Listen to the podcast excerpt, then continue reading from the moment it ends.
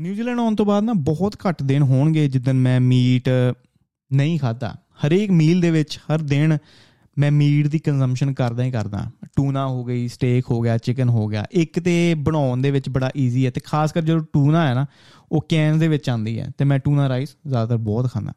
ਤੇ ਕੁਕਿੰਗ ਦੇ ਵਿੱਚ ਮੈਂ ਬਹੁਤ ਜ਼ਿਆਦਾ ਲੇਜ਼ੀ ਆ ਤੇ ਬਹੁਤ ਜ਼ਿਆਦਾ ਨਫ਼ਰਤ ਹੈ ਮੈਨੂੰ ਕੁਕਿੰਗ ਕਰਨਾ, ਕਿਉਂਕਿ 2-3 ਘੰਟੇ ਪਹਿਲਾਂ ਵੇਸਟ ਕਰਦੇ ਨੇ ਆਪਾਂ ਪ੍ਰੈਪਰੇਸ਼ਨ ਦੇ ਵਿੱਚ, ਤੜਕਾ ਲਾਉਣਾ, ਸਬਜ਼ੀਆਂ ਕੱਟਣੀਆਂ, ਫਿਰ ਆਟਾ ਗੁੰਨਣਾ, ਫਿਰ ਰੋਟੀ ਬਣਾਉਣੀ, ਤੇ ਇਹ ਚੀਜ਼ ਮੇਰੇ ਤੋਂ ਨਹੀਂ ਹੁੰਦੀ। ਜਦੋਂ ਮੈਂ ਇੱਥੇ ਵੀ ਆਇਆ ਸੀ ਨਾ ਮੇਰੇ ਦੋਸਤਾਂ ਦੇ ਵਿੱਚ ਡਿਊਟੀਆਂ ਵੰਡੀਆਂ ਹੋਈਆਂ ਸੀ ਤੇ ਮੈਂ ਸਿਰਫ ਭਾਂਡੇ ਧੋਣੇ ਕੁਕਿੰਗ ਉਦੋਂ ਵੀ ਨਹੀਂ ਕਰਨੀ।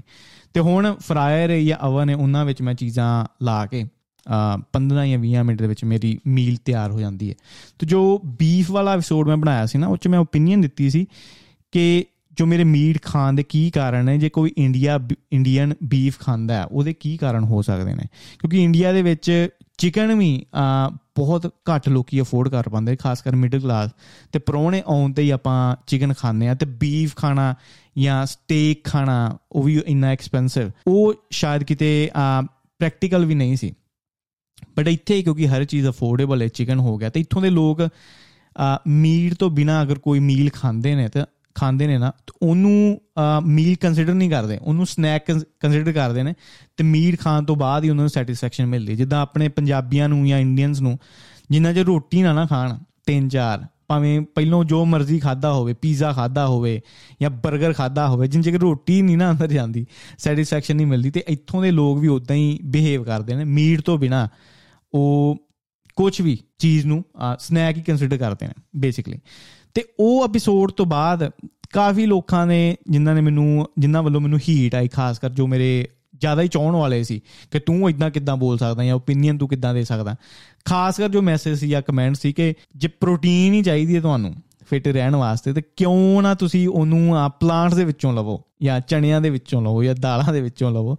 ਮੀਟ ਕਿਸੇ ਦੀ ਜੀਵ ਹੱਤਿਆ ਕਰਕੇ ਉਹੀ ਪ੍ਰੋਟੀਨ ਕਿਉਂ ਲੈਣੀ? ਤੇ ਬੜੇ ਲੋਕਾਂ ਨੇ ਮੈਨੂੰ ਗੇਮ ਚੇਂਜਰਸ ਦੀ ਇੱਕ ਨੈਟਫਲਿਕਸ ਤੇ ਡਾਕੂਮੈਂਟਰੀ ਹੈ ਕਿ ਕਿੱਦਾਂ ਵੈਜੀਟੇਰੀਅਨਿਜ਼ਮ ਥਰੂ uh, ਤੁਸੀਂ ਬਾਡੀ ਬਿਲਡਿੰਗ ਕਰ ਸਕਦੇ ਹੋ ਜਾਂ ਕਿੰਨੇ ਸੈਲੀਬ੍ਰਿਟੀਜ਼ ਨੇ ਮੀਟ ਖਾਣ ਤੋਂ ਬਾਅਦ ਉਹਨਾਂ ਦੀ ਸਿਹਤ ਵਿਗੜੀ ਤੇ ਉਹ um, ਵੈਜ ਵੈਜੀਟੇਰੀਅਨ ਹੋ ਗਏ ਉਹਨਾਂ ਨੇ ਸਿਹਤ ਨੂੰ ਕਾਇਮ ਕੀਤਾ। ਉਹ ਜੋ ਪ੍ਰੋਡਿਊਸਰ ਸੀ ਕੁਝ ਕਾਫੀ ਮਹੀਨਿਆਂ ਬਾਅਦ ਉਹ ਚੀਜ਼ ਨੂੰ ਡਿਬੰਕ ਕੀਤਾ ਗਿਆ ਡਾਕੂਮੈਂਟਰੀ ਨੂੰ ਡਿਬੰਕ ਕੀਤਾ ਗਿਆ ਕਿ ਜੋ ਜੇਮਸ ਕੈਮਰਨ ਆਈ ਥਿੰਕ ਉਹਦਾ ਨਾਮ ਹੈ, ਉਹ ਜੋ ਪ੍ਰੋਡਿਊਸਰ ਸੀ ਡਾਕੂਮੈਂਟਰੀ ਦਾ, ਉਹਨੇ 140 ਮਿਲੀਅਨ ਡਾਲਰ ਇਨਵੈਸਟ ਕੀਤੇ ਹੋਏ ਸੀ। ਵੈਜੀਟੇਰੀਅਨ ਫੂਡ ਇੰਡਸਟਰੀ ਦੇ ਵਿੱਚ ਕੰਪਨੀਆਂ ਦੇ ਵਿੱਚ। ਤੇ ਉਹ ਕਨਫਲਿਕਟ ਆਫ ਇੰਟਰਸਟ ਸੀ ਕਿ ਉਹ ਜਾਣ ਬੁੱਝ ਕੇ ਵੈਜੀਟੇਰੀਅਨਿਜ਼ਮ ਨੂੰ ਪ੍ਰਮੋਟ ਕਰਦਾ ਪਿਆ ਸੀ ਤੇ ਫੈਕਚੁਅਲੀ ਉਹ ਡਾਕੂਮੈਂਟਰੀ ਬੜੀ ਇਨਕਰੈਕਟ ਸੀ। ਤੇ ਲੋਕਾਂ ਨੇ ਜਾਂ ਸਾਇੰਟਿਸਟ ਨੇ ਉਹਨੂੰ ਬਾਅਦ ਜੋ ਡਿਬੰਕ ਵੀ ਕੀਤਾ। ਤੇ ਮੇਰੇ ਦੋਸਤ ਵੀ ਕਾਫੀ ਮੇਰੇ ਦੋਸਤਾਂ ਨੂੰ ਵੀ ਕਾਫੀ ਮਿਸ ਲੀਡ ਕੀਤਾ ਡਾਕੂਮੈਂਟਰੀ ਨੇ। ਮੇਰੇ ਦੋਸਤਾਂ ਨੇ ਸ਼ੁਰੂ ਕੀਤਾ ਵੈਜੀਟੇਰੀਅਨ ਖਾਣਾ ਤੇ ਮੀਟ ਨੂੰ ਉਹਨਾਂ ਨੇ ਤਿਆਗ ਕੀਤਾ 10 ਜਾਂ 20 ਦਿਨ ਤੋਂ ਬਾਅਦ। ਸ਼ੁਰੂ ਸ਼ੁਰੂ ਜਿਹੇ ਉਹਨਾਂ ਦਾ ਪਲੇਸੀਬੋ ਬੜਾ ਕੰਮ ਕੀਤਾ ਕਿ ਯਾਰ ਮੀਟ ਬਿਨਾ ਖਾਣ ਤੋਂ ਕਿੰਨੀ એનર્ਜੀ ਸਾਡੇ 'ਚ ਆ ਗਈ। ਬਟ ਮਹੀਨੇ ਕੇ ਬਾਅਦ ਉਹ ਬਿਲਕੁਲ ਲਾਈਨ ਤੇ ਵਾਪਸ ਆ ਗਈ ਕਿ ਸਹੀ ਯਾਰ, ਨਹੀਂ ਮੀਟ ਤੋਂ ਬਿਨਾ ਗੱਲ ਨਹੀਂ ਬੰਦੀ ਤੇ ਜੇ ਮੈਂ ਪ੍ਰੋਟੀਨ ਦੀ ਗੱਲ ਕਰਾਂ, ਦੇਖੋ ਪ੍ਰੋਟੀਨ ਦੇ ਬਿਲਡਿੰਗ ਬਲੌਕਸ ਹੁੰਦੇ ਨੇ ਅਮੀਨੋ ਐਸਿਡ ਤੇ ਆਪਣੇ ਸਰੀਰ ਨੂੰ 22 ਤਰ੍ਹਾਂ ਦੇ ਅਮੀਨੋ ਐਸਿਡ ਚਾਹੀਦੇ ਨੇ। ਤੇ 9 ਤਰ੍ਹਾਂ ਦੇ ਅਮੀਨੋ ਐਸਿਡ ਆਪਾਂ ਨੂੰ ਸਿਰਫ ਡਾਈਟ ਦੇ ਥਰੂ ਹੀ ਮਿਲਣਗੇ ਬਾਡੀ ਆਪਣੀ ਪ੍ਰੋਡਿਊਸ ਨਹੀਂ ਕਰ ਪਾਉਂਦੀ। ਤੇ ਜੋ ਪਲਾਂਟ ਪ੍ਰੋਟੀਨ ਹੁੰਦੀ ਹੈ ਨਾ, ਉਹਨਾਂ ਵਿੱਚ ਬਹੁਤ ਜ਼ਿਆਦਾ ਅਮੀਨੋ ਐਸਿਡਸ ਮਿਸਿੰਗ ਹੁੰਦੇ ਨੇ। ਤੇ ਜੇ ਤੁਸੀਂ ਉਹ ਪ੍ਰੋਟੀਨ ਲੈਂਦੇ ਵੀ ਹੋ, ਜੋ ਪਲਾਂਟ ਤੋਂ ਲੈਂਦੇ ਹੋ, ਉਹ ਇਨਕੰਪਲੀਟ ਹੁੰਦੀ ਹੈ। ਤੇ ਕੁਝ ਅਮੀਨੋ ਐਸਿਡ ਜੋ ਸਿਰਫ ਤੇ ਸਿਰਫ ਮੀਟ ਦੇ ਵਿੱਚ ਹੀ ਪਾਏ ਜਾਂਦੇ ਨੇ, ਤੇ ਮੀਟ ਦੀ ਕੰਜ਼ੰਪਸ਼ਨ ਤੁਹਾਨੂੰ ਕਰਨੀ ਹੀ ਪੈਂਦੀ ਹੈ ਉਹ ਅਮੀਨੋ ਐਸਿਡ ਲੈਣ ਵਾਸਤੇ। ਤੇ ਕੁਝ ਇਦਾਂ ਦੀਆਂ ਵੀ ਚੀਜ਼ਾਂ ਨੇ ਜੋ ਸਿਰਫ ਪਲਾਂਟਸ ਦੇ ਵਿੱਚ ਹੀ ਪਾਈਆਂ ਜਾਂਦੀਆਂ, ਜਿੱਦਾਂ ਵਿਟਾਮਿਨ ਸੀ ਹੋ ਗਿਆ, ਜ਼ਿਆਦਾਤਰ ਪਲਾਂਟਸ ਦੇ ਵਿੱਚ ਹੀ ਪਾਇਆ ਜਾਂਦਾ। ਜਾਂ ਫਾਈਬਰ ਹੋ ਗਿਆ, ਉਹ ਵੀ ਪਲਾਂਟਸ ਦੇ ਵਿੱਚ ਹੀ ਪਾਇਆ ਜਾਂਦਾ ਤੇ ਐਨੀਮਲ ਜਦੋਂ ਪ੍ਰੋਟੀਨ ਦੀ ਜਾਂ ਐਨੀਮਲ ਮੀਟ ਦੀ ਗੱਲ ਕਰੀਏ ਨਾ ਇੱਕ ਬੜੀ ਕੰਟਰੋਵਰਸ਼ੀਅਲ ਸਟੇਟਮੈਂਟ ਹੈ ਕਿ ਕੋਲੇਸਟ੍ਰੋਲ ਬਹੁਤ ਵੱਧ ਹੈ ਐਨੀਮਲ ਖਾਣ ਨਾਲ ਜਾਂ ਮੀਟ ਖਾਣ ਨਾਲ। ਉਹ ਉਹ ਥੋੜੀ ਜੀ ਕੰਟਰੋਵਰਸ਼ੀਅਲ ਰੀਜ਼ਨ ਬੀਨ ਕਿ ਉਹਦੇ ਵਿੱਚ ਇਹ ਚੀਜ਼ ਨਹੀਂ ਕੰਸੀਡਰ ਕੀਤੀ ਗਈ। ਕਿ ਮੀਟ ਖਾਣ ਵਾਲਾ ਬੰਦਾ ਐਕਸਰਸਾਈਜ਼ ਕਰ ਰਿਹਾ ਕਿ ਨਹੀਂ ਕਰ ਰਿਹਾ? ਜੇ ਤੁਸੀਂ ਮੀਟ ਖਾਂਦੇ ਰਹਿੰਦੇ ਹੋ ਤਾਂ ਐਕਸਰਸਾਈਜ਼ ਨਹੀਂ ਕਰਦੇ ਆਬਵੀਅਸਲੀ ਤੁਹਾਡਾ ਸੈਚੂਰੇਟਡ ਫੈਟ ਨਾਲ ਕੋਲੇਸਟ੍ਰੋਲ ਵਧੇਗਾ ਹੀ। ਬਟ ਅਗਰ ਤੁਸੀਂ ਐਕਸਰਸਾਈਜ਼ ਕਰਦੇ ਪਏ ਹੋ, ਕੀ ਫੇਰ ਵੀ ਤੁਹਾਡਾ ਕੋਲੇਸਟ੍ਰੋਲ ਵਧੇਗਾ ਜਾਂ ਨਹੀਂ ਵਧੇਗਾ, ਉਹਦੇ ਤੇ ਸਟੱਡੀ ਨਹੀਂ ਹੋਈ।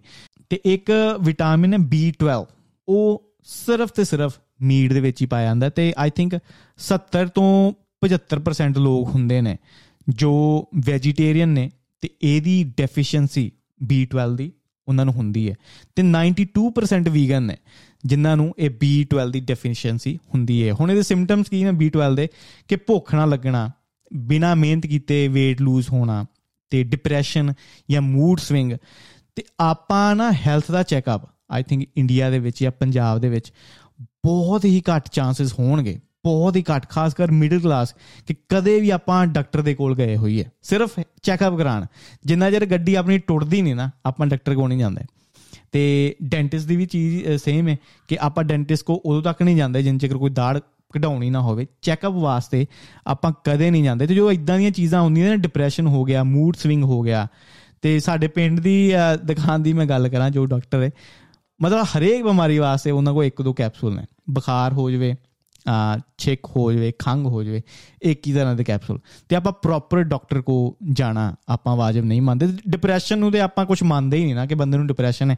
ਐ ਬਸ ਘਰੇ ਰਹੋ, ਗੱਲਾਂ ਬਾਤਾਂ ਦੋਸਤਾਂ ਨਾਲ ਕਰੋ, ਸਹੀ ਹੋ ਜਾਏ। ਤੇ ਮੈਨੂੰ ਨਹੀਂ ਲੱਗਦਾ ਕਿ B12 ਦੀ ਡੈਫੀਸ਼ੀਐਂਸੀ ਆਪਾਂ ਕਦੇ ਮੈਜਰ ਵੀ ਕੀਤੀ ਹੈ। ਤੇ ਹੋ ਸਕਦਾ ਹੈ ਕਿ ਕੋਈ ਬੰਦਾ ਜੋ ਵੈਜੀਟੇਰੀਅਨ ਹੋਵੇ, ਜਿੱਦਾਂ ਮੈਂ ਕਿਹਾ ਕਿ 75% ਵੈਜੀਟੇਰੀਅਨਸ ਨੇ, ਜਿਨ੍ਹਾਂ ਨੂੰ B12 ਦੀ ਡੈਫੀਸ਼ੀਐਂਸੀ ਹੁੰਦੀ ਹੈ ਬਟ ਕੀ ਆਪਾਂ ਕਦੇ ਚੈੱਕਅਪ ਕਰਵਾਇਆ? ਨਹੀਂ। ਤੇ ਆਪਾਂ ਨੂੰ ਨਹੀਂ ਪਤਾ ਕਿ ਉਹ B12 ਕਾਰਨ ਹੈ ਜਾਂ ਕੋਈ ਹੋਰ ਕਾਰਨ ਹੈ। ਤੇ ਇਹ ਇੱਕ ਰੀਜ਼ਨ ਹੋ ਸਕਦਾ ਕਿ ਜਦੋਂ ਆਪਾਂ ਕਹਿੰਦੇ ਆ ਕਿ ਯਾਰ ਮੇਰੇ ਮੂਡ ਯਾਰ ਮੂਡ ਨਹੀਂ ਮੇਰਾ, ਜਾਂ ਮੇਰਾ ਭਾਰ ਬਹੁਤ ਘਟਦਾ ਪਿਆ, ਜਾਂ ਮੈਨੂੰ ਕੁਝ ਸਹੀ ਨਹੀਂ ਲੱਗ ਰਿਹਾ ਲਾਈਫ ਦੇ ਵਿੱਚ, ਹੋ ਸਕਦਾ ਤੁਹਾਨੂੰ B12 ਦੀ ਡੈਫੀਸ਼ੀਐਂਸੀ ਹੋਵੇ। ਫਿਰ ਜੇ ਮੈਂ ਆਪਣੀ ਗੱਲ ਕਰਾਂ ਨਾ ਮੀਟ ਮੈਨੂੰ ਲੱਗਦਾ ਹੈ ਕਿ, ਲੱਗਦਾ ਵੀ ਨਹੀਂ ਸਾਇੰਟਿਫਿਕ ਸਟੱਡੀਜ਼ ਵੀ ਨੇ ਕਿ ਮੀਟ ਤੁਹਾਨੂੰ ਬਹੁਤ ਜ਼ਿਆਦਾ એનર્ਜੀ ਦਿੰਦਾ ਮੇਰੇ ਦਿਨ ਲਗਭਗ ਹੁੰਦੇ ਨੇ 12 ਤੋਂ 16 ਘੰਟੇ ਲੰਬੇ। ਤੇ ਇੰਨੀ એનર્ਜੀ ਵਾਸਤੇ ਮੈਨੂੰ ਮੀਟ ਦੀ ਕੰਜ਼ੰਪਸ਼ਨ ਕਰਨੀ ਹੀ ਪੈਂਦੀ ਹੈ। ਹੁਣ ਪਲਾਂਟਸ ਦੀ ਜੋ ਡਾਈਟ ਹੈ ਲੌਂਗ ਟਰਮ ਚ ਬਹੁਤ ਹੈਲਦੀ ਅਗਰ ਤੁਸੀਂ ਪਲਾਂਟ ਕੰਜ਼ਿਊਮ ਕਰਦੇ ਹੋ। ਬਟ ਹੁਣ ਪਲਾਂਟਸ ਦੇ ਵਿੱਚ ਦਿੱਕਤ ਹੈ ਕਿ ਤੁਸੀਂ 8 ਜਾਂ 10 ਘੰਟਿਆਂ ਬਾਅਦ ਥੋੜਾ ਲਥਾਰਜਿਕ ਫੀਲ ਕਰਦੇ ਹੋ, ਤੁਸੀਂ ਟਾਇਰਡ ਫੀਲ ਕਰਦੇ ਹੋ। ਤੇ ਪਲਾਂਟਸ ਦੇ ਵਿੱਚ ਜੋ ਨਿਊਟ੍ਰੀਐਂਟਸ ਹੁੰਦੇ ਨੇ, ਜਿੱਦਾਂ ਕਿ ਤੁਸੀਂ ਸਪਿਨਚ ਖਾਦੀ ਪਾਲਕ ਖਾਦੀ ਉਹਦੇ ਚ ਆਇਰਨ ਬਹੁਤ ਜ਼ਿਆਦਾ ਹੁੰਦਾ। ਤੇ ਜਦੋਂ ਉਹ ਤੁਸੀਂ ਚੀਜ਼ ਖਾਂਦੇ ਹੋ, ਉਹਨੂੰ ਟੁੱਟਣ ਦੇ ਵਿੱਚ, ਅੰਦਰ ਪ੍ਰੋਸੈਸ ਕਰਨ ਦੇ ਵਿੱਚ ਨਾ ਬਹੁਤ ਜ਼ਿਆਦਾ ਟਾਈਮ ਲੱਗਦਾ। ਤੇ ਜੋ ਮੀਟ ਦੇ ਵਿੱਚੋਂ ਉਹੀ ਤੁਸੀਂ ਨਿਊਟ੍ਰੀਐਂਟਸ ਲੈਂਦੇ ਹੋ ਨਾ, ਉਹਨੂੰ ਟੁੱਟਣ ਦੇ ਵਿੱਚ ਜ਼ਿਆਦਾ ਟਾਈਮ ਨਹੀਂ ਲੱਗਦਾ। ਉਹ ਕੁਇਕਲੀ ਤੁਸੀਂ ਐਕਸੈਸ ਕਰ ਸਕਦੇ ਹੋ। ਤੇ ਇਸ ਲਈ ਮੀਟ ਤੁਹਾਨੂੰ ਇੱਕਦਮ ਬਹੁਤ ਜ਼ਿਆਦਾ એનર્ਜੀ ਦਿੰਦਾ ਤੇ ਥੋੜਾ ਜਿਹਾ ਸਾਇੰਸ ਦੱਸਦੀ ਕਿ ਥੋੜਾ ਜਿਹਾ ਜਿੱਦਾਂ ਕਾਫੀ ਦਾ ਇਫੈਕਟ ਹੁੰਦਾ ਨਾ ਕਾਫੀ ਪੀਣ ਤੋਂ ਬਾਅਦ, ਤੁਸੀਂ ਥੋੜੇ ਟਾਈਮ ਵਾਸਤੇ 3-4 ਘੰਟੇ ਵਾਸਤੇ ਥੋੜਾ ਖੁਸ਼ ਫੀਲ ਕਰਦੇ ਹੋ। ਮੀਟ ਵੀ ਉਹੀ ਚੀਜ਼ ਕਰਦਾ ਹੈ। ਭਾਵੇਂ ਤੁਹਾਨੂੰ ਇੱਕਦਮ ਰੀਅਲਾਈਜ਼ ਨਹੀਂ ਹੁੰਦਾ ਬਟ ਮੀਟ ਖਾਣ ਵਾਲੇ ਲੋਕ ਥੋੜੇ ਜ਼ਿਆਦਾ ਐਕਟਿਵ ਤੇ ਥੋੜੇ ਜਿਹਾ ਜ਼ਿਆਦਾ ਖੁਸ਼ ਹੁੰਦੇ ਨੇ। ਬਟ ਲੋਕੀ ਕਹਿੰਦੇ ਨੇ ਕਿ ਯਾਰ ਮੀਟ ਖਾਣ ਨਾਲ ਕੋਲੇਸਟ੍ਰੋਲ ਵੱਧਦਾ ਤੇ ਮੈਂ ਪਹਿਲਾਂ ਵੀ ਦੱਸਿਆ ਕਿ ਸ਼ਾਇਦ ਉਹ ਚੀਜ਼ ਦੇ ਵਿੱਚ ਐਕਸਰਸਾਈਜ਼ ਨੂੰ ਕੰਸੀਡਰ ਨਹੀਂ ਕੀਤਾ ਗਿਆ। ਬਟ ਫਿਰ ਵੀ ਜੇ ਲੋਕਾਂ ਨੂੰ ਲੱਗਦਾ ਕਿ ਯਾਰ ਕੋਲੇਸਟ੍ਰੋਲ ਨੂੰ ਘਟਾਉਣ ਵਾਸਤੇ ਮੈਨੂੰ ਮੀਟ ਨਹੀਂ ਖਾਣਾ ਚਾਹੀਦਾ, ਸਭ ਤੋਂ ਸੇਫੈਸਟ ਮੀਟ ਹੈ ਮੱਛੀ ਦਾ। ਉਹਦੇ ਵਿੱਚ ਬੜੇ ਓਮੇਗਾ 3s ਹੁੰਦੇ ਨੇ। ਫਿਰ ਪ੍ਰੋਟੀਨ ਦੀ ਪਰਮਾਰ ਮੱਛੀ, ਤੇ ਸਭ ਤੋਂ ਸੇਫੈਸਟ ਮੀਟ ਹੈ। ਅਗਰ ਤੁਸੀਂ ਕੋਲੇਸਟ੍ਰੋਲ ਤੋਂ ਤੁਹਾਨੂੰ ਥੋੜੀ ਦਿੱਕਤ ਹੈ, ਤੁਸੀਂ ਫਿਸ਼ ਖਾ ਸਕਦੇ ਹੋ। ਫਿਰ ਚਿਕਨ ਤੁਸੀਂ ਖਾ ਸਕਦੇ ਹੋ, ਉਹਨਾਂ ਕੋਲੇਸਟ੍ਰੋਲ ਦੀ ਦਿੱਕਤ ਤੁਹਾਨੂੰ ਆਏਗੀ। ਅਗਰ ਤੁਸੀਂ ਐਕਸਰਸਾਈਜ਼ ਨਹੀਂ ਕਰਦੇ ਪਏ ਤੇ ਜੇ ਤੁਸੀਂ ਰੈੱਡ ਮੀਟ ਦੀ ਕੰਜ਼ੰਪਸ਼ਨ ਕਰਦੇ ਪਏ ਹੋ ਬੀਫ ਦੀ ਜਾਂ ਲੈਮ ਦੀ ਜਾਂ ਪੋਕ ਦੀ, ਇੱਕ ਸਟੱਡੀ ਦੱਸਦੀ ਹੈ ਕਿ ਤੁਹਾਡੇ 29% ਚਾਂਸਸ ਵੱਧ ਜਾਂਦੇ ਨੇ ਮਰਨ ਦੇ, ਅਗਰ ਤੁਸੀਂ ਰੈੱਡ ਮੀਟ ਦੀ ਕੰਜ਼ੰਪਸ਼ਨ ਕਰਦੇ ਹੋ। ਹੁਣ ਇਹ ਸਟੱਡੀ ਵੀ ਬੜੀ ਕੰਟਰੋਵਰਸ਼ੀਅਲ ਹੈ। ਰੀਜ਼ਨ ਬੀਨ ਕਿ ਇਹ ਸਟੱਡੀ ਉਹਨਾਂ ਤੇ ਹੀ ਕੀਤੀ ਗਈ ਜੋ ਸਿਰਫ ਮੀਟ ਕੰਜ਼ਿਊਮ ਕਰਦੇ ਨੇ ਬਟ ਐਕਸਰਸਾਈਜ਼ ਨਹੀਂ ਕਰਦੇ। ਇਹ ਤੇ ਇਹ ਵੀ ਨਹੀਂ ਦੇਖਿਆ ਗਿਆ ਕਿ ਉਹ ਬੰਦਿਆਂ ਦੀ ਲਾਈਫ ਚੋਇਸਸ ਕੀ ਸੀ। ਕੀ ਬੰਦੇ ਸਮੋਕ ਕਰਦੇ ਨੇ, ਕੀ ਉਹਨਾਂ ਦਾ এনवायरमेंट ਬੜਾ ਸਹੀ ਹੈ, ਕੀ ਉਹਨਾਂ ਦੇ ਦੋਸਤ ਬੜੇ ਸਹੀ ਨੇ ਤੇ ਬਹੁਤ ਇਦਾਂ ਦੇ ਆ ਡਿਸੀਜਨ ਹੁੰਦੇ ਨੇ, ਕਿ ਉਹਨਾਂ ਦਾ ਰਿਲੇਸ਼ਨਸ਼ਿਪ ਬੜਾ ਵਧੀਆ, ਇਹ ਚੀਜ਼ਾਂ ਕੰਸੀਡਰ ਕੀਤੀਆਂ ਗਈਆਂ, ਨਹੀਂ ਕੰਸੀਡਰ ਕੀਤੀਆਂ ਗਈਆਂ। ਤੇ ਇਸ ਲਈ ਮੈਨੂੰ ਨਹੀਂ ਲੱਗਦਾ ਕਿ ਇਹ ਸਟੱਡੀ ਬਹੁਤ ਕਿਤੇ ਨਾ ਕਿਤੇ ਥੋੜਾ ਸੱਚ ਹੋਏਗਾ ਬਟ 29% ਇਜ਼ ਅ ਲੋਟ ਜੇ ਇਹ ਸਾਰੀ ਗੱਲ ਮੈਂ ਕੀਤੀ ਧਰਮ ਨੂੰ ਸਾਈਡ ਤੇ ਰੱਖ ਕੇ ਨਾਰਮਲ ਜੋ ਸਾਇੰਟਿਫਿਕ ਫੈਕਟਸ ਨੇ। ਹੁਣ ਜੇ ਮੈਂ ਧਰਮ ਦੀ ਵੀ ਇਹਨੂੰ ਧਰਮ ਦੇ ਧਰਮ ਨਾਲ ਵੀ ਜੋੜਾਂ ਮੀਟ ਖਾਣਾ। uh, ਆਈ ਥਿੰਕ uh, ਜੋ ਸ਼ਾਂਤੀ ਪ੍ਰਿਯ ਧਰਮ ਨੇ ਨਾ, ਉਹ ਮੀਟ ਖਾਣ ਨੂੰ ਥੋੜਾ ਰੈਸਟ੍ਰਿਕਸ਼ਨ ਮੰਨਦੇ ਨੇ। ਇੱਕ ਹੋ ਗਿਆ ਹਿੰਦੂਇਜ਼ਮ ਹੋ ਗਿਆ ਜਾਂ ਬੁੱਧੀਜ਼ਮ ਹੋ ਗਿਆ uh, ਜੈਨ ਹੋ ਗਏ ਜੈਨਿਜ਼ਮ ਹੋ ਗਿਆ। ਇਹ ਮੀਟ ਤੋਂ ਦੂਰ ਰਹਿਣ ਨੂੰ ਕਹਿੰਦੇ ਨੇ। ਫਿਰ ਆਈ ਥਿੰਕ ਕ੍ਰਿਸਚੀਅਨਿਟੀ ਦੇ ਵਿੱਚ ਤੁਸੀਂ ਖਾ ਸਕਦੇ ਹੋ ਮੀਟ ਇਸਲਾਮ um, ਦੇ ਵਿੱਚ ਤੁਸੀਂ ਮੀਟ ਖਾ ਸਕਦੇ ਹੋ ਪੋਰਕ ਨਹੀਂ ਤੁਸੀਂ ਖਾ ਸਕਦੇ। ਤੇ ਸਿੱਖੀਜ਼ਮ ਦੇ ਵਿੱਚ 50 50 ਨੇ ਕਾਫੀ ਡਿਬੇਟਸ ਮੈਂ ਸੁਣੀਆਂ ਤੇ ਇੱਥੇ ਮੈਂ ਆਪਣਾ ਕਨਕਲੂਜਨ ਵੀ ਨਹੀਂ ਕੱਢ ਪਾਇਆ ਕਿ ਸਿੱਖਾਂ ਨੂੰ ਖਾਣਾ ਅਲਾਉਡ ਹੈ ਜਾਂ ਨਹੀਂ। ਕਿਉਂਕਿ ਮੈਨੂੰ ਇੰਨਾ ਮੈਂ ਜ਼ਰੂਰ ਸੁਣਿਆ ਕਿ ਜਦੋਂ ਆਪਾਂ ਫਾਈਟਸ ਤੇ ਜਾਂਦੇ ਹੁੰਦੇ ਸੀ ਨਾ, ਉਦੋਂ ਮੀਟ ਖਾਣਾ એનર્ਜੀ ਵਾਸਤੇ ਕਿਉਂਕਿ એનર્ਜੀ ਵਾਸਤੇ, ਜਿੱਦਾਂ ਮੈਂ ਪਹਿਲਾਂ ਵੀ ਮੈਂਸ਼ਨ ਕੀਤਾ।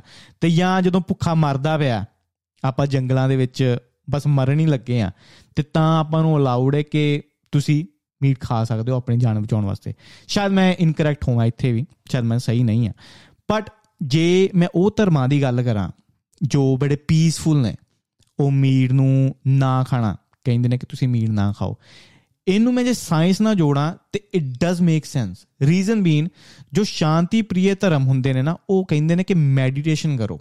ਮੈਡੀਟੇਸ਼ਨ ਤੁਸੀਂ ਫੇਰ ਹੀ ਕਰੋਗੇ, ਜੇ ਤੁਹਾਡੇ ਮਨ 'ਚ ਜਾਂ ਦਿਮਾਗ 'ਚ ਜ਼ਿਆਦਾ એનર્ਜੀ ਜਾਂ ਉਥਲ-ਪੁਥਲ ਨਹੀਂ ਚੱਲਦੀ ਪਈ। ਹੁਣ ਸੋਚੋ ਮੈਂ ਮੀਟ ਖਾਦਾ ਜਾਂ ਕਾਫੀ ਪੀਤੀ, ਹੁਣ ਮੇਰੇ 'ਚ ਇੱਕਦਮ એનર્ਜੀ ਆਈ ਕਿ ਮੈਂ ਕੁਝ ਕਰਾਂ। ਠੀਕ ਹੈ, ਤੇ ਮੇਰਾ ਦਿਮਾਗ ਨਹੀਂ ਟਿਕ ਪਾਏਗਾ। ਇਹੀ ਅਗਰ ਮੈਂ ਮੀਟ ਨਾ ਖਾਵਾਂ, ਉਹ ਕਹਿੰਦੇ ਨੇ ਕਿ ਜਿੱਦਾਂ ਦਾ ਤੁਸੀਂ ਖਾਂਦੇ ਹੋ ਨਾ ਉਦਾਂ ਤੁਸੀਂ ਬਣ ਜਾਂਦੇ ਹੋ। ਜੇ ਤੁਸੀਂ ਡੰਗਰਾਂ ਵਾਂਗੂ ਖਾਂਦੇ ਹੋ ਆ ਸੌਰੀ ਸ਼ੇਰ ਵਾਂਗੂ ਖਾਂਦੇ ਹੋ ਮੀਟ ਖਾਂਦੇ ਹੋ, ਤੇ ਉਦਾਂ ਦੀ એનર્ਜੀ ਆਏਗੀ, ਤੁਸੀਂ ਲਿਫਟ ਜ਼ਿਆਦਾ ਕਰ ਸਕਦੇ ਹੋ ਜਾਂ weight lifting ਜਾਂ ਕੰਪੀਟੀਸ਼ਨ ਕੋਈ ਕਰਦੇ ਪਏ ਹੋ, ਭਜਦੇ ਪਏ ਹੋ ਉਦਾਂ ਦੀ ਚੀਜ਼ ਤੁਸੀਂ ਜ਼ਿਆਦਾ ਕਰ ਸਕਦੇ ਹੋ। ਬਟ ਇਹ ਤੁਸੀਂ ਮੈਡੀਟੇਸ਼ਨ ਕਰਨ ਲੱਗੋ ਤੇ ਖਾਦਾ ਹੋਵੇ ਤੁਸੀਂ ਮੀਟ ਤੇ એનર્ਜੀ ਬਹੁਤ ਬਿਲਡ ਅਪ ਹੋਏਗੀ ਤੇ ਸ਼ਾਇਦ ਤੁਹਾਡਾ ਧਿਆਨ ਨਾ ਲੱਗੇ। ਤੇ ਇਸ ਲਈ ਉਸ ਧਰਮਾਂ ਨੇ ਕਿਹਾ ਕਿ ਅਗਰ ਤੁਸੀਂ ਮੈਡੀਟੇਸ਼ਨ ਕਰਨੀ ਹੈ ਸਪਿਰਚੁਅਲਿਟੀ ਦੇ ਥਰੂ ਅੱਗੇ ਵਧਣਾ ਤਾਂ ਹੋ ਸਕਦਾ ਹੈ ਅਗਰ ਪੋਸੀਬਲ ਹੈ ਤੇ ਤੁਸੀਂ ਮੀਟ ਨਾ ਖਾਓ ਖਾਸ ਕਰ ਬੁੱਧੀਜ਼ਮ ਤੇ ਜੈਨਿਜ਼ਮ। ਬਟ ਹਿੰਦੂਇਜ਼ਮ ਦੇ ਵਿੱਚ ਆਈ ਫੀਲ ਲਾਈਕ ਕਿ ਬਲੀਵ ਦਿੱਤੀ ਜਾਂਦੀ ਹੈ। ਬਟ ਇਹਦੇ ਮੈਨੂੰ ਜ਼ਿਆਦਾ ਡਿਟੇਲ 'ਚ ਨਹੀਂ ਪਤਾ। ਫਿਰ ਗਊ ਦਾ ਮਾਰਨਾ ਕਿਉਂ ਮਾੜਾ ਮੰਨਿਆ ਗਿਆ? ਗਊ ਦੇ ਵਿੱਚੋਂ ਆਪਾਂ ਨੂੰ ਹੋਰ ਵੀ ਬਹੁਤ ਇੱਕ ਦੁੱਧ, ਪਨੀਰ, ਦਹੀਂ ਇਹ ਚੀਜ਼ ਮਿਲਦਾ। ਤੇ ਜਿਵੇਂ ਪੁਰਾਣੇ ਟਾਈਮ 'ਚ ਜਾਵਾਂ ਕਿ ਕੋਈ ਰਿਲੀਜੀਅਸ ਲੀਡਰ ਕਿਸੇ ਬੰਦਿਆਂ ਨੂੰ ਸਮਝਾਉਂਦਿਆ ਹੋਵੇ ਕਿ ਯਾਰ ਗਊ ਨੂੰ ਨਾ ਮਾਰੋ, ਗਊ ਦਾ ਮੀਟ ਨਾ ਖਾਓ, ਤੇ ਕਿ ਉਹਦੀ ਕੋਈ ਗੱਲ ਸੁਣਦਾ ਨਾ ਪਿਆ ਹੋਵੇ, ਤੇ ਉਹ ਸ਼ਾਇਦ ਧਾਰਮਿਕ ਰੈਫਰੈਂਸ ਦੇ ਕੇ ਉਹਨਾਂ ਨੂੰ ਡਰਾਵੇ ਕਿ ਯਾਰ ਤੁਸੀਂ ਗਊ ਨੂੰ ਮਾਰੋਗੇ। ਤਾਂ ਪੋਸਿਬਿਲਿਟੀ ਹੈ ਕਿ ਤੁਸੀਂ ਨਰਕ 'ਚ ਜਾਓਗੇ। ਕਿਉਂਕਿ ਜੇ ਗਊ ਨੂੰ ਮਾਰਨਾ ਤੁਹਾਡੇ ਨੁਕਸਾਨ ਜ਼ਿਆਦਾ ਨੇ, ਤੁਹਾਨੂੰ ਦੁੱਧ ਦਹੀਂ ਨਹੀਂ ਮਿਲੇਗਾ, ਠੀਕ ਹੈ, ਫਿਰ ਤੁਹਾਨੂੰ ਗੋਬਰ ਨਹੀਂ ਮਿਲੇਗਾ ਜਿੰਨਾ ਤੁਸੀਂ ਕੁਕਿੰਗ ਕਰ ਸਕਦੇ ਹੋ। ਫਿਰ ਤੁਹਾਨੂੰ ਮੈਨਿਓਰ ਨਹੀਂ ਮਿਲੇਗਾ, ਉਹਦੇ ਗੋਬਰ ਨੂੰ ਤੁਸੀਂ ਫਾਰਮ 'ਚ ਜਾ ਕੇ ਐਜ਼ ਅ ਫਰਟੀਲਾਈਜ਼ਰ ਯੂਜ਼ ਕਰ ਸਕਦੇ ਹੋ। ਤੇ ਗਊ ਨੂੰ ਮਾਰਨਾ ਉਹਦੇ ਨੁਕਸਾਨ ਜ਼ਿਆਦਾ ਨੇ ਫਾਇਦਿਆਂ ਨਾਲੋਂ। ਤੇ ਆਮ ਨਾਟ ਰੀਲੀ ਸ਼ੋਰ ਕਿ ਗਊ ਮੂਤਰ ਦੇ ਵਿੱਚ ਕੋਈ ਮੈਡੀਸਨਲ ਫੀਚਰ ਹੈ ਜਾਂ ਨਹੀਂ। ਇੱਥੇ ਆਈ ਥਿੰਕ ਮੈਨੂੰ ਜ਼ਿਆਦਾ ਸਟੱਡੀ ਕਰਨੀ ਚਾਹੀਦੀ ਹੈ। ਚਲੋ ਫਿਰ ਹੁਣ ਮੈਂ ਸੋਚਦਾ ਜਾਂ ਆਪਣੇ ਹਿਸਾਬ ਨਾਲ ਕਿ ਹੂ ਡਿਸਾਈਡਸ ਕਿ ਪਲਾਂਟ ਦੀ ਲਾਈਫ ਘੱਟ ਇੰਪੋਰਟੈਂਟ ਹੈ ਐਨੀਮਲ ਨਾਲੋਂ? ਹੁਣ ਜਿਵੇਂ ਐਵੋਲੂਸ਼ਨ ਤੇ ਆਵਾਂ, ਮੇਰਾ ਫੇਵਰਿਟ ਟਾਪਿਕ ਆਪਾਂ ਹਰੇਕ ਬੰਦਾ, ਬਾਂਦਰ, ਸ਼ੇਰ, ਦਰਖਤ ਆਪਾਂ ਇੱਕ ਸੈੱਲ ਚੋਂ ਨਿਕਲੇ ਆ ਆਪਾਂ ਸਾਰੇ ਲਿੰਕਡ ਆ ਆਪਾਂ ਸਾਰੇ ਡੀਐਨਏ ਇੱਕ ਹੀ ਡੀਐਨਏ ਨੂੰ ਸ਼ੇਅਰ ਕਰਦੇ ਆ ਤੇ ਇੱਕ ਲਾਈਨ ਬਣ ਗਈ ਪਲਾਂਟਸ ਦੀ ਤੇ ਇੱਕ ਲਾਈਨ ਬਣ ਗਈ ਐਨੀਮਲ ਸੀ। ਹੁਣ ਪਲਾਂਟ ਦੀ ਜਦੋਂ ਸਟੱਡੀ ਇੱਥੇ ਹੁੰਦੀ ਹੈ ਨਾ, ਕਾਫੀ ਸਟੱਡੀਆਂ ਨੇ ਇਹ ਸ਼ੋਰ ਕੀਤਾ ਹੈ ਕਿ ਯੈਸ ਪਲਾਂਟਸ ਦੇ ਵਿੱਚ ਜਾਨ ਹੈ, ਇਹ ਵੀ ਕਮਿਊਨੀਕੇਟ ਕਰਦੇ ਨੇ ਇੱਕ ਦੂਜੇ ਨਾਲ ਕਿ ਜੇ ਸ਼ਿਕਾਰੀ ਹੁੰਦਾ ਹੈ ਨਾ ਪਲਾਂਟਸ ਦੇ ਅੰਦਰ ਪਲਾਂਟਸ ਦੇ ਕੋਲ ਪਲਾਂਟਸ ਦੇ ਕੁਝ ਬੂਟੇ ਲੱਗੇ ਹੋਣ ਸਿਮਿਲਰ ਤੋਂ ਇੱਕ ਦੂਜੇ ਨੂੰ ਦੱਸ ਦਿੰਦੇ ਨੇ ਕਿ ਸ਼ਿਕਾਰੀ ਪਹੁੰਚ ਚੁੱਕਿਆ ਆਪਣੇ ਆਪ ਆਸੇ-ਪਾਸੇ ਤੇ 뮤직 ਨਾਲ ਉਹਨਾਂ ਦਾ ਜ਼ਿਆਦਾ ਵਧਣਾ ਤੇ ਗੰਦੇ 뮤직 ਨਾਲ ਉਹਨਾਂ ਦੀ ਵਧਾਈ ਦੇ ਵਿੱਚ ਥੋੜਾ ਡਿਫਰੈਂਸ ਹੋਣਾ।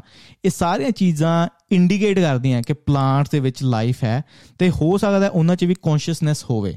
ਉਹ ਵੀ ਆਪਣੇ ਵਾਂਗੂ ਫੀਲ ਕਰਦੇ ਹੋਣ ਬਟ ਮੂੰਹ ਉਹਨਾਂ ਦਾ ਨਹੀਂ, ਉਹ ਚੀਕ ਨਹੀਂ ਸਕਦੇ ਜਦੋਂ ਆਪਾਂ ਉਹਨਾਂ ਨੂੰ ਵੜਦੇ ਆ ਤੇ ਸ਼ਾਇਦ ਉਹ ਆਪਣੇ ਆਪ ਨੂੰ ਐਕਸਪ੍ਰੈਸ ਨਹੀਂ ਕਰ ਪਾਉਂਦੇ। ਤੇ ਇਸ ਲੌਜੀਕ ਮੈਂ ਲੌਜੀਕ ਨਾਲ ਮੈਂ ਦੇਖਾਂ ਤੇ ਆਪਾਂ ਕੌਣ ਹੁੰਦੇ ਆ ਡਿਸਾਈਡ ਕਰਨ ਵਾਲੇ ਕਿ ਪਲਾਂਟਸ ਦੀ ਲਾਈਫ ਘੱਟ ਵਰਦੀ ਹੈ। ਚਲੋ ਅਗਰ ਤੁਸੀਂ ਵੈਜੀਟੇਰੀਅਨ ਵੀ ਹੋ ਠੀਕ ਹੈ, ਤੁਸੀਂ ਸੋਚੋ, ਚਲੋ ਮੰਨ ਕੇ ਚੱਲਦੇ ਹਾਂ ਕਿ ਪਲਾਂਟਸ ਦੀ ਲਾਈਫ ਇੰਨੀ ਜ਼ਿਆਦਾ ਮੈਟਰ ਨਹੀਂ ਕਰਦੀ। ਹੁਣ ਜਦੋਂ ਆਪਾਂ ਖੇਤੀਬਾੜੀ ਕਰਦੇ ਆ ਖਾਦਾਂ ਪਾਉਂਦੇ ਆ ਇੰਨੇ ਦਾ ਪੈਸਟੀਸਾਈਡ ਪਾਉਂਦੇ ਆ ਸਪਰੇਆਂ ਕਰਦੇ ਆ ਲੱਖਾਂ ਕਰੋੜਾਂ ਭੱਬੂ ਇਨਸੈਕਟਸ ਬਗਸ ਆਪਾਂ ਖਤਮ ਕਰਦੇ ਆ ਠੀਕ ਹੈ, ਉਹ ਚੀਜ਼ਾਂ ਨੂੰ ਆਪਾਂ ਕੰਸੀਡਰ ਬਿਲਕੁਲ ਨਹੀਂ ਕਰਦੇ। ਖਾਦਾਂ ਪਾ ਪਾ ਕੇ ਜੋ ਥੱਲੇ ਗੰਡੋਏ ਵੀ ਨੇ, ਚੂਹੇ ਵੀ ਨੇ ਖੇਤੀ ਦੇ ਵਿੱਚ ਹਜ਼ਾਰਾਂ ਦੀ ਤਦਾਦ ਨਾਲ ਆਪਾਂ ਖਤਮ ਕਰਦੇ ਆ ਠੀਕ ਹੈ, ਉਹ ਕਹਿੰਦੇ ਨੇ ਕਿ nature has the best answer to everything ਅਗਰ ਨੇਚਰ ਨੇ ਉਹ ਪੱਬੂ ਬਣਾਏ ਹੋਏ ਨੇ ਜਾਂ ਗੰਡੋਏ ਥੱਲੇ ਪਾਏ ਹੋਏ ਨੇ, ਤੇ ਹੋ ਸਕਦਾ ਹੈ ਕਿ ਜੋ ਪੱਬੂ ਨੁਕਸਾਨ ਕਰਨ ਵਾਲੇ ਨੇ, ਉਹ ਘੱਟ ਹੋਣ ਫਾਇਦੇ ਕਰਨ ਵਾਲਿਆਂ ਤੋਂ। ਬਟ ਆਪਾਂ ਹਰੇਕ ਚੀਜ਼ ਨੂੰ ਲੈਵਲ ਕਰ ਦਿੰਦੇ ਆ ਕਿ ਨਹੀਂ, ਜੋ ਚੀਜ਼ ਮੈਂ ਵਧਾਉਣੀ ਹੈ ਨਾ, ਖਾਦਾਂ ਨਾਲ ਹੀ ਵਧਾਉਣੀ ਹੈ। ਗੰਦੇ ਵੀ ਮਾਰਤੇ, ਮਾੜੇ ਵੀ ਮਾਰਤੇ, ਚੰਗੇ ਵੀ ਮਾਰਤੇ। ਫਿਰ ਪੈਸਟੀਸਾਈਡ ਜ਼ਿਆਦਾ ਪਾਉਣ ਨਾਲ ਕੈਂਸਰ ਜਦੋਂ ਆਪਾਂ ਬੀਜ ਫਾਈਨਲਾਈਜ਼ ਫਾਈਨਲ ਪ੍ਰੋਡਕਟ ਹੈ ਉਹਨਾਂ ਕੈਂਸਰ ਲੋਕਾਂ ਨੂੰ ਮਿਲਦਾ ਉਹ ਵੀ ਚੀਜ਼ ਨੂੰ ਆਪਾਂ ਕੰਸੀਡਰ ਨਹੀਂ ਕਰਦੇ।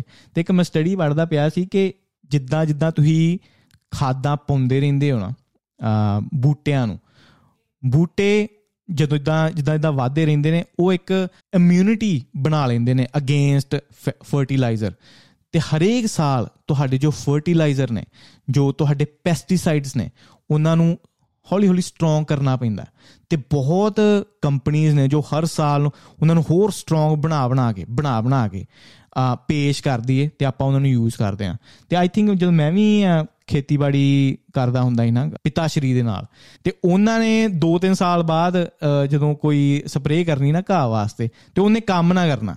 ਫਿਰ ਉਹ ਤੋਂ ਵੀ ਸਟਰੋਂਗ ਲਿਆਉਣੀ, ਫਿਰ ਉਹ ਤੋਂ ਵੀ 2-3 ਸਾਲ ਬਾਅਦ ਸਟਰੋਂਗ ਲਿਆਉਣੀ। ਤੇ ਸੋਚੋ ਉਹੀ ਚੀਜ਼ ਸਪਰੇਅ ਕਰਦੇ ਕਰਦੇ ਆਪਾਂ ਸੁੰਘਦੇ ਵੀ ਆ ਤੇ ਉਹੀ ਸਪਰੇਅ ਸਟਰੋਂਗ ਸਟਰੋਂਗ ਸਟਰੋਂਗ ਹੋ ਹੋ ਕੇ, ਹੋ ਹੋ ਕੇ ਬੀਜਾਂ ਦੇ ਵਿੱਚ ਰਲਦੀ ਏ, ਜੋ ਫਾਈਨਲ ਪ੍ਰੋਡਕਟ ਜੋ ਤੁਸੀਂ ਆਟਾ ਬਣਾਉਂਦੇ ਉਹ ਚੋਂ ਵੀ ਕਿਤੇ ਨਾ ਕਿਤੇ ਮਿਲੀ ਹੋਏਗੀ। ਫਿਰ ਇੱਕ ਹੋਰ ਥਿਊਰੀ ਆਉਂਦੀ ਏ, ਜਦੋਂ ਆਪਾਂ ਮੀਟ ਖਾਣ ਦੀ ਗੱਲ ਕਰੀਏ ਆ ਝਟਕਾ ਤੇ ਹਲਾਲ। ਹੁਣ ਆਪਾਂ ਨੂੰ ਕਹੇ ਕਿ ਜੋ ਝਟਕੇ ਵਾਲਾ ਮੀਟ ਨਾ, ਉਹ ਸਹੀ ਹੈ ਉਹਨੂੰ ਖਾਣਾ ਚਾਹੀਦਾ, ਹਲਾਲ ਮੀਟ ਤੋਂ ਦੂਰ ਰਹਿਣਾ ਚਾਹੀਦਾ। ਹੁਣ ਜਦੋਂ ਮੇਰੇ ਮੁਸਲਿਮ ਫਰੈਂਡਸ ਨੇ ਨਾ, ਉਹਨਾਂ ਨੂੰ ਮੈਂ ਪੁੱਛਦਾ ਕਿ ਯਾਰ ਹਲਾਲ ਮੀਟ ਤੁਸੀਂ ਖਾਂਦੇ ਹੋ, ਕਿਉਂ ਖਾਂਦੇ ਹੋ? ਯਾਰ ਹਲਾਲ ਤੇ ਤੁਸੀਂ ਬਹੁਤ ਤੜਫਾ ਕੇ ਬੰਦੇ ਨੂੰ ਮਾਰਦੇ ਹੋ। ਸੌਰੀ ਆ ਐਨੀਮਲ ਨੂੰ ਮਾਰਦੇ ਹੋ, ਮੁਰਗੇ ਨੂੰ ਮਾਰਦੇ ਤੇ ਉਹਨਾਂ ਦੇ ਹਿਸਾਬ ਨਾਲ ਹਲਾਲ ਮੀਟ ਜ਼ਿਆਦਾ ਵਧੀਆ ਰੀਜ਼ਨ ਬੀਨ ਉਹਨਾਂ ਨੇ ਮੈਨੂੰ ਐਕਸਪਲੇਨ ਵੀ ਕੀਤਾ। ਕਹਿੰਦੇ ਜਦੋਂ ਹਲਾਲ ਹੀ ਕਰਦੇ ਆ ਨਾ, ਅਸੀਂ ਇਹ ਨਹੀਂ ਕਿ ਧੌਣ ਤੇ ਚਾਕੂ ਲਾਇਆ ਤੇ ਅਸੀਂ ਹੌਲੀ ਹੌਲੀ ਵੜਨਾ ਸ਼ੁਰੂ ਕਰਤਾ। ਕਹਿੰਦੇ ਇਦਾਂ ਨਹੀਂ ਹੁੰਦਾ। ਹਲਾਲ ਦਾ ਮਤਲਬ ਹੁੰਦਾ ਕਿ ਅਸੀਂ ਉਹਨਾਂ ਦੀ ਨਸ ਕੱਢ ਦਿੰਦੇ ਆ ਤੇ ਹੌਲੀ ਹੌਲੀ ਖੂਨ ਨਿਕਲਦਾ ਰਹਿੰਦਾ ਤੇ ਜਾਨਵਰ ਸੌ ਜਾਂਦਾ। ਤੇ ਮੈਂ ਉਹਨੂੰ ਆਪਣੇ ਤੇ ਅਪਲਾਈ ਕੀਤਾ। ਮੈਂ ਕਿਹਾ, ਹੁਣ ਜੇ ਮੈਂ ਸੁਸਾਈਡ ਕਰਨਾ ਹੋਵੇ, ਮੈਂ ਕਿੱਦਾਂ ਸੁਸਾਈਡ ਕਰਨਾ ਚਾਹਾਂਗਾ? ਕੀ ਮੈਂ ਕਹਾਂ, ਕਿਸੇ ਨੂੰ ਕਹਾਂ ਕਿ ਮੇਰੀ ਧੌਣ ਲਾ ਦੇ ਜਾਂ ਮੈਂ ਆਪਣੀ ਨਸਾਂ ਕੱਟਾਂਗਾ? ਕਿ ਸਲੋਲੀ ਸਲੋਲੀ ਮੈਂ ਸੌ ਜਾਵਾਂ? ਮੈਂ ਕਿਹਾ, ਯਾਰ ਆਬਵੀਅਸਲੀ ਮੈਂ ਨਸਾਂ ਕੱਟਾਂਗਾ। ਤੇ ਫਿਰ ਹਮੇਸ਼ਾ ਕਿਸੇ, ਕਦੇ ਵੀ ਧਾਰਮਿਕ ਐਪੀਸੋਡ ਨੂੰ ਮੈਂ ਕਰਾਂ ਨਾ, ਮੈਂ ਹਮੇਸ਼ਾ ਕਹਿੰਦਾ ਹੁੰਦਾ ਕਿ ਜੋ ਸ਼ਬਦ, ਸ਼ਬਦਾਵਲੀ ਵਰਤੀ ਗਈ ਹੈ ਨਾ ਵਿਦਵਾਨਾਂ ਵੱਲੋਂ ਬਹੁਤ ਜੀਨੀਅਸ ਸ਼ਬਦਾਵਲੀ ਵਰਤੀ ਗਈ ਤੇ ਹੋ ਸਕਦਾ ਝਟਕਾ ਤੇ ਹਲਾਲ ਦਾ ਮਤਲਬ ਉਹ ਨਹੀਂ ਹੈ ਜੋ ਆਪਾਂ ਸਮਝਦੇ ਪਏ ਆ ਉਹ ਲਿਟਰਲ ਮੀਨਿੰਗ ਨਹੀਂ। ਸ਼ਾਇਦ ਇਹਦਾ ਮਤਲਬ ਹੋਰ ਹੋ ਸਕਦਾ ਹੁਣ ਹਲਾਲ ਦਾ ਮਤਲਬ ਹੋ ਸਕਦਾ ਕਿਸੇ ਨੂੰ ਤੜਪਾਉਣਾ। ਹੁਣ ਮੈਂ ਐਕਸਪਲੇਨ ਕਰਾਂ ਕਿੱਦਾਂ ਮੈਨੂੰ ਦੇਖਦਾ। ਕਦੇ ਕਦੇ ਜਦੋਂ ਸੜਕ ਤੇ ਟਰੈਵਲ ਮੈਂ ਕਰਦਾ ਹੁੰਦਾ ਸੀ ਨਾ ਇੰਡੀਆ ਦੇ ਵਿੱਚ ਕਦੇ ਕਦੇ ਸਾਹਮਣੇ ਇੱਕ ਟਰੱਕ ਆ ਜਾਣਾ। ਟਰੱਕ ਦੇ ਵਿੱਚ ਚਿੱਟੇ ਮੁਰਗੇ ਲੱਦੇ ਹੁੰਦੇ ਸੀ। ਤੇ ਮੁਰਗਿਆਂ ਦੇ ਪੰਖ ਲੱਥੇ ਹੋਣੇ ਤੇ ਮੈਨੂੰ ਪਤਾ ਸੀ ਇਹ ਫੈਕਟਰੀ ਵੱਲ ਜਾ ਰਹੇ ਨੇ ਤੇ ਦੁਕਾਨਾਂ ਤੇ ਜਾਣਗੇ ਤੇ ਇਹਨਾਂ ਨੂੰ ਵੱਢਿਆ ਜਾਏਗਾ।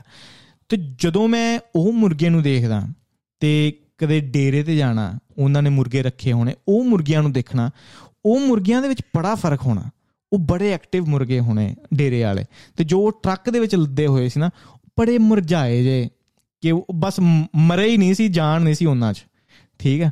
ਬਸ ਅੱਖਾਂ ਹੀ ਖੁੱਲੀਆਂ ਹੋਈਆਂ ਸੀ ਉਹਨਾਂ ਦੀਆਂ। ਉਹ ਉਦਾਂ ਦੇ ਮੁਰਗੇ ਤੇ ਮੈਂ ਬੜਾ ਰੀਅਲਾਈਜ਼ ਕਰਨਾ ਕਿ ਕੀ ਫ਼ਰਕ ਹੈ ਮੁਰਗੀਆਂ ਦੇ ਵਿੱਚ।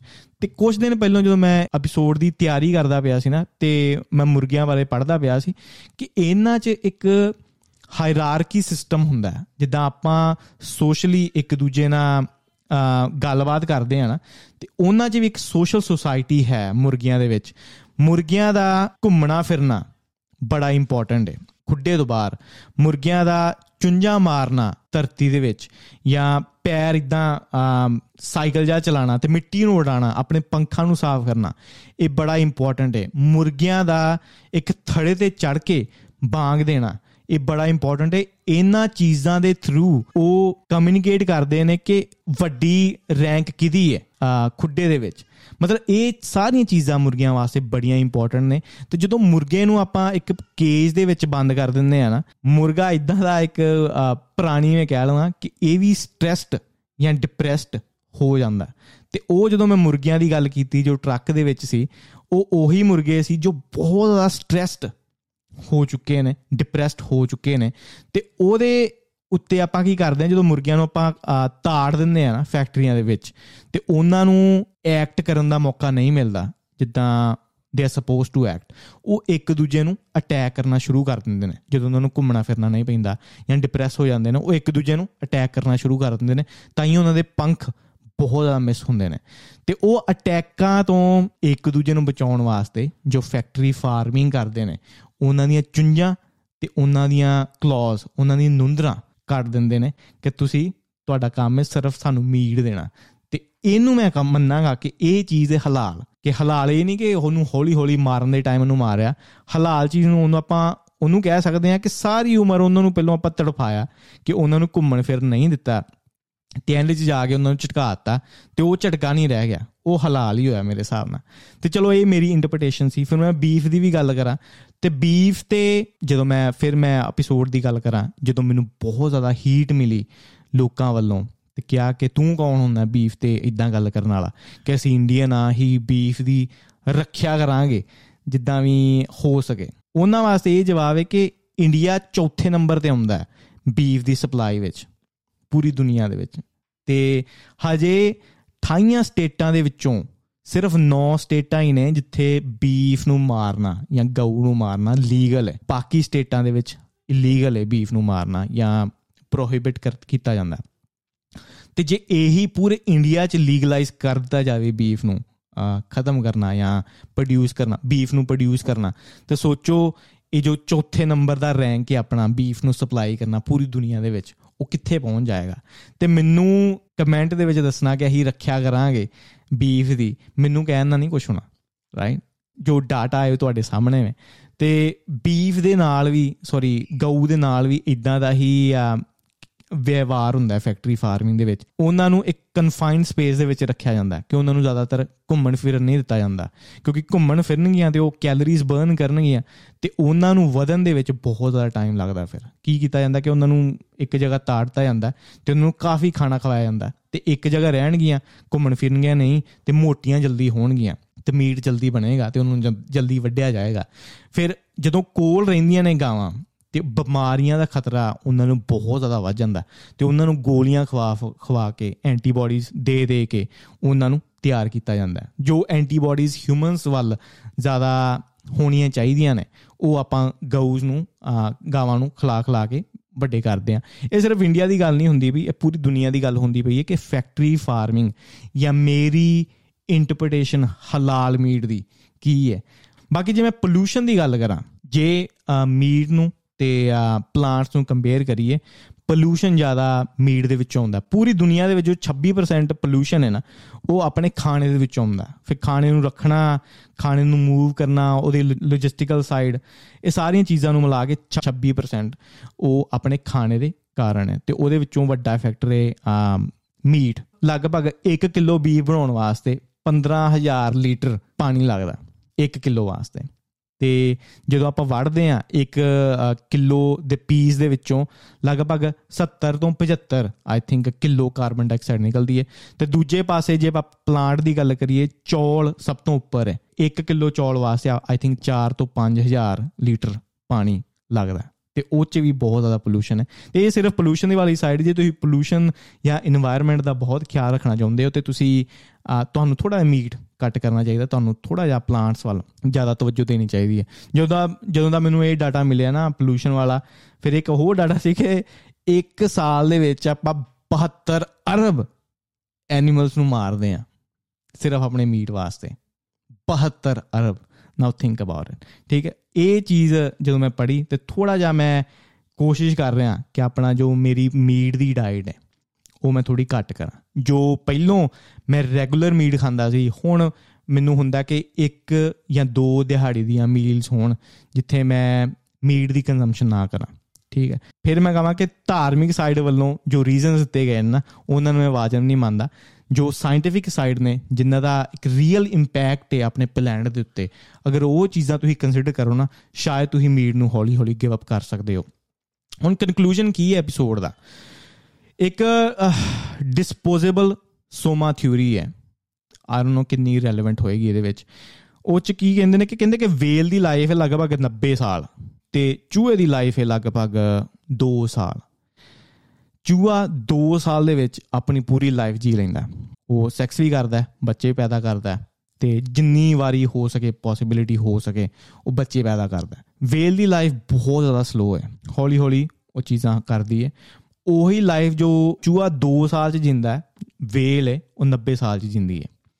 ਹੁਣ ਇਹੀ ਚੀਜ਼ ਆਪਾਂ ਇਹ ਡਾਈਟਾਂ ਦੇ ਉੱਤੇ ਲਾ ਸਕਦੇ ਆ ਮੀਟ ਵਾਲੀ ਡਾਈਟ ਤੇ ਪਲਾਂਟ ਵਾਲੀ ਡਾਈਟ ਪਲਾਂਟ ਅਗਰ ਤੁਸੀਂ ਵੈਜੀਟੇਰੀਅਨ ਹੋ yes for sure long term ਲਈ ਤੁਹਾਨੂੰ ਬਹੁਤ ਵਧੀਆ ਠੀਕ ਹੈ, ਤੁਹਾਡੀ ਲਾਈਫ ਬੜੀ ਲੰਬੀ ਹੋਏਗੀ ਬਟ ਉਹ ਲਾਈਫ ਈਜ਼ੀ ਨਹੀਂ ਹੋਏਗੀ, ਤੁਹਾਡੀ ਬਾਡੀ ਬਹੁਤ ਵਾਰੀ ਬ੍ਰੇਕ ਡਾਊਨ ਕਰੇਗੀ ਬਹੁਤ ਜ਼ਿਆਦਾ ਡੈਫੀਸ਼ੀਐਂਸੀ ਆਏਗੀ એનર્ਜੀ ਲੈਵਲ ਬਹੁਤ ਜ਼ਿਆਦਾ ਘਟ ਰਹਿਣਗੇ, ਤੁਹਾਡਾ ਦਿਨ 8 ਜਾਂ 10 ਘੰਟੇ ਤੋਂ ਬਾਅਦ ਬਹੁਤ ਜ਼ਿਆਦਾ ਸਲੋ ਹੋ ਜਾਏਗਾ। ਲੰਬੀ ਲਾਈਫ ਰਹੇਗੀ ਬਟ ਸਲੋ ਲਾਈਫ ਰਹੇਗੀ। ਹੁਣ ਮੀਟ ਦੀ ਗੱਲ ਕਰੀਏ। ਮੀਟ ਯੈਸ ਤੁਹਾਨੂੰ એનર્ਜੀ ਦਿੰਦਾ ਹੈ। ਤੁਹਾਡਾ ਦਿਨ ਹੋ ਸਕਦਾ 12 ਤੋਂ 16 ਘੰਟੇ ਦਾ। એનર્ਜੀ ਬਹੁਤ ਰਹੇਗੀ ਤੁਹਾਡੇ ਕੋ ਤੁਸੀਂ ਥੱਕੋਗੇ, ਬਹੁਤ ਘੱਟ ਐਕਸਰਸਾਈਜ਼ ਕਰ ਸਕਦੇ ਹੋ। ਬਟ ਮੀਟ ਉਦੋਂ ਹੀ ਸਹੀ ਏ, ਅਗਰ ਤੁਸੀਂ ਨਾਲ ਨਾਲ ਐਕਸਰਸਾਈਜ਼ ਵੀ ਕਰਦੇ ਪਏ ਹੋ। ਐਕਸਰਸਾਈਜ਼ ਤੁਸੀਂ ਨਹੀਂ ਕਰ ਸਕਦੇ ਕਰਦੇ, ਤੇ ਮੀਟ ਦੇ ਨੁਕਸਾਨ ਵੀ ਬਹੁਤ ਹੋ ਸਕਦੇ ਨੇ। ਤੇ ਮੇਰਾ ਇਹੀ ਹੈ ਯੈਸ ਮੀਟ ਤੇ ਪਲਾਂਟ ਦੋਵੇਂ ਖਾਣਾ ਬੈਲੈਂਸ ਡਾਈਟ ਵਾਸਤੇ ਬਹੁਤ ਜ਼ਿਆਦਾ ਜ਼ਰੂਰੀ ਹੈ ਤੇ ਜੇ ਤੁਸੀਂ ਵੈਜੀਟੇਰੀਅਨ ਹੋ, ਤੇ ਤੁਸੀਂ ਮੀਟ ਖਾਣਿਆਂ ਵਾਲੇ, ਵਾਲਿਆਂ ਨੂੰ ਬੜਾ ਸ਼ੇਮ ਕਰਦੇ ਪਏ ਹੋ। ਕੁਝ ਵੈਜੀਟੇਰੀਅਨਸ ਨੂੰ ਮੈਂ ਮਿਲਦਾ ਨਾ, ਉਹ ਬੜਾ ਅਜੀਬ ਤਰੀਕੇ ਨਾਲ ਦੇਖਦੇ ਨੇ ਜੋ ਮੀਟ ਖਾਂਦੇ ਨੇ। ਤੇ ਉਹਨਾਂ ਨੂੰ ਬੜਾ ਨਾ ਡਿਮੀਨ ਕਰਦੇ ਨੇ। ਕਿ ਯਾਰ ਤੁਸੀਂ ਮੀਟ ਖਾਂਦੇ ਹੋ, ਤੁਸੀਂ ਜੀਵ ਹੱਤਿਆ ਕਰਦੇ ਹੋ। ਬਲਾ ਬਲਾ ਬਲਾ ਬਲਾ ਬਲਾ। ਤੇ ਜੋ ਮੈਂ ਪਹਿਲੋਂ ਚੀਜ਼ ਦੱਸੀ ਕਿ ਕਿੰਨੇ ਭੱਬੂਆਂ ਨੂੰ ਇਨਸੈਕਟਸ ਨੂੰ ਬਗਸ ਨੂੰ ਮਾਰਿਆ ਜਾਂਦਾ ਹੈ। ਇੱਕ ਪਲਾਂਟ ਬੇਸਡ ਡਾਈਟ ਨੂੰ ਕ੍ਰੀਏਟ ਕਰਨ ਵਾਸਤੇ ਪ੍ਰੋਡਿਊਸ ਕਰਨ ਵਾਸਤੇ। ਅਗਰ ਤੁਹਾਨੂੰ ਇਹਦਾ ਨਹੀਂ ਪਤਾ, ਤੇ ਤੁਸੀਂ ਫਿਰ ਵੀ ਮੀਟ ਖਾਣ ਵਾਲਿਆਂ ਨੂੰ ਸ਼ੇਮ ਕਰਦੇ ਹੋ। You need to shut the fuck up right ਇਹ ਸੀ ਅੱਜ ਦਾ ਐਪੀਸੋਡ ਹੁਣ ਮਿਲਦੇ ਆਪਾਂ ਅਗਲੇ ਐਪੀਸੋਡ 'ਚ। ਲਾਈਕ ਸ਼ੇਅਰ ਤੇ ਸਬਸਕ੍ਰਾਈਬ ਆਪਾਂ ਹੋਰ ਗੱਲਾਂ ਪਤਾ ਕਰਦੇ ਰਾਂਗੇ ਹੁਣ ਮਿਲਦੇ ਆਪਾਂ ਅਗਲੇ ਐਪੀਸੋਡ 'ਚ। ਮੈਂ ਤੁਹਾਡਾ ਆਪਣਾ ਕਾਕਾ ਬੱਲੀ, ਨਾਮ ਮੇਰਾ ਗਗਨਦੀਪ ਸਿੰਘ। ਸਤਿ ਸ਼੍ਰੀ ਅਕਾਲ।